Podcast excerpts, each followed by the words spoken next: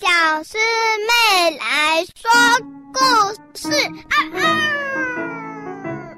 怀念那些日子啊，那些在当救难犬的日子。平常还要做一些很难的训练，因为我们看不到我们的后脚，所以要走在一些危险的地方啊，走啊走啊走啊，然后啊小心翼翼啊，不掉下去。还要知道自己的后脚立足点会在哪，会不会踩到坏掉的东西。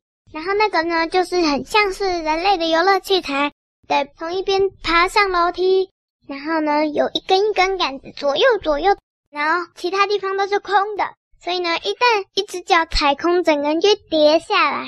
所以那个训练呢，我们觉得最可怕。还有一种是两个楼梯，然后中间架两块大木板，我们要走在两块木板。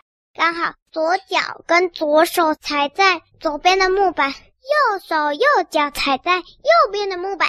最恐怖的地方还不是这些，是下楼梯。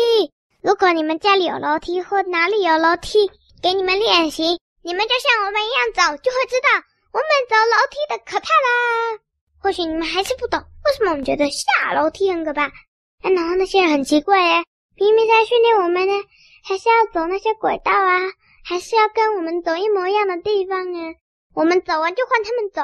后来才了解啊，他们这样子才不会给我们出太难的题目，知道我们有极限，不要给我们出太难的训练。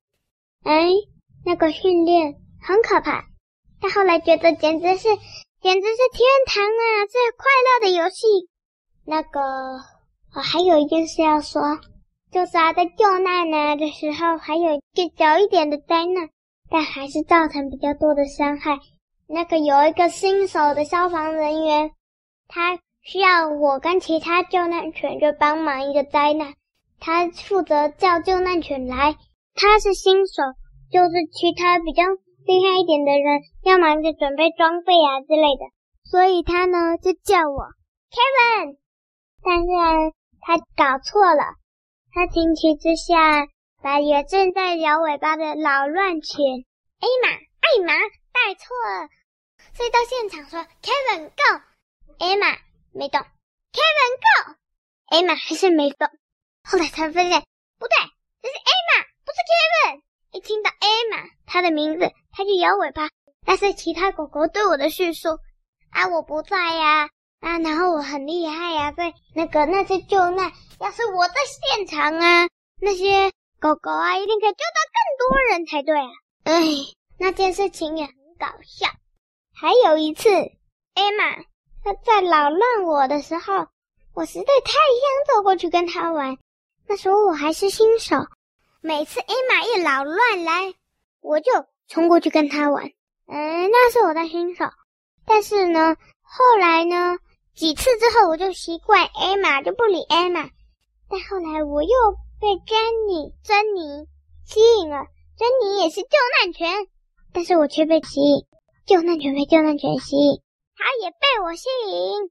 所以训练到一半，我们刚好走到旁边的训练场，就在隔壁而已，很近。我冲向它，它也冲向我。我们在那里嗅来嗅去，玩来玩去。那个两个训练的消防人员都傻眼。嗯哼哼，所以呢。他们又射几次，每次把我们的两个训练的场地摆在一起，我们就不停的秀来秀去，玩来玩去。所以，他来决定，我的训练场跟 Jenny 的训练场一定要隔好几只狗，不然我们就会秀来秀去，玩来玩去。然后呢，晚上睡觉啊，哈哈，我呀，Jenny 啊，都会一起溜下床去找对方。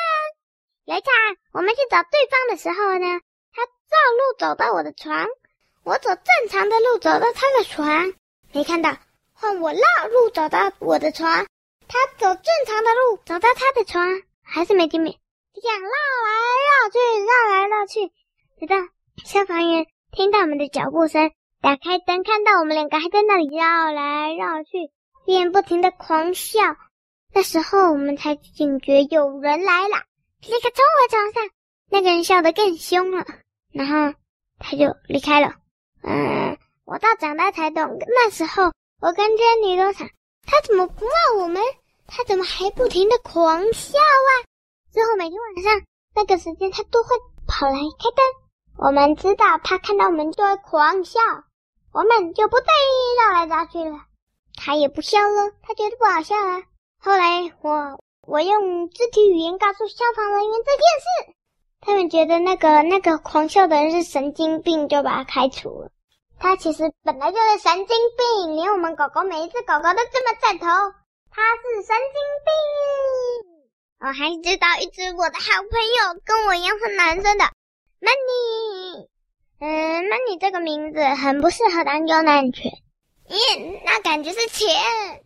那时候呢那你呢从他的训练场逃开，逃到我的训练场里。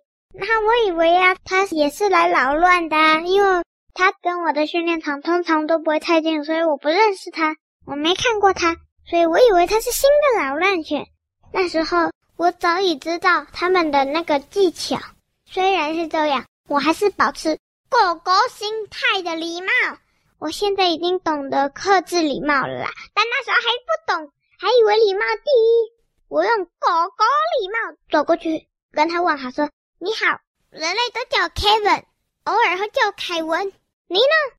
他说：“你好，我叫 Money。”人类偶尔会叫我钱，但他们只这样叫过一次，就是我很小刚被选中的时候，他们说：“这只有不要叫钱啊，叫钱！你这个神经病，干嘛叫他钱？”然后呢，另外一个叫叫钱的人说：“不是啦，不是叫国语的钱，是叫 Money。”然后他们就这样决定了，所以我的名字叫钱，啊，但他们平常都叫我 Money。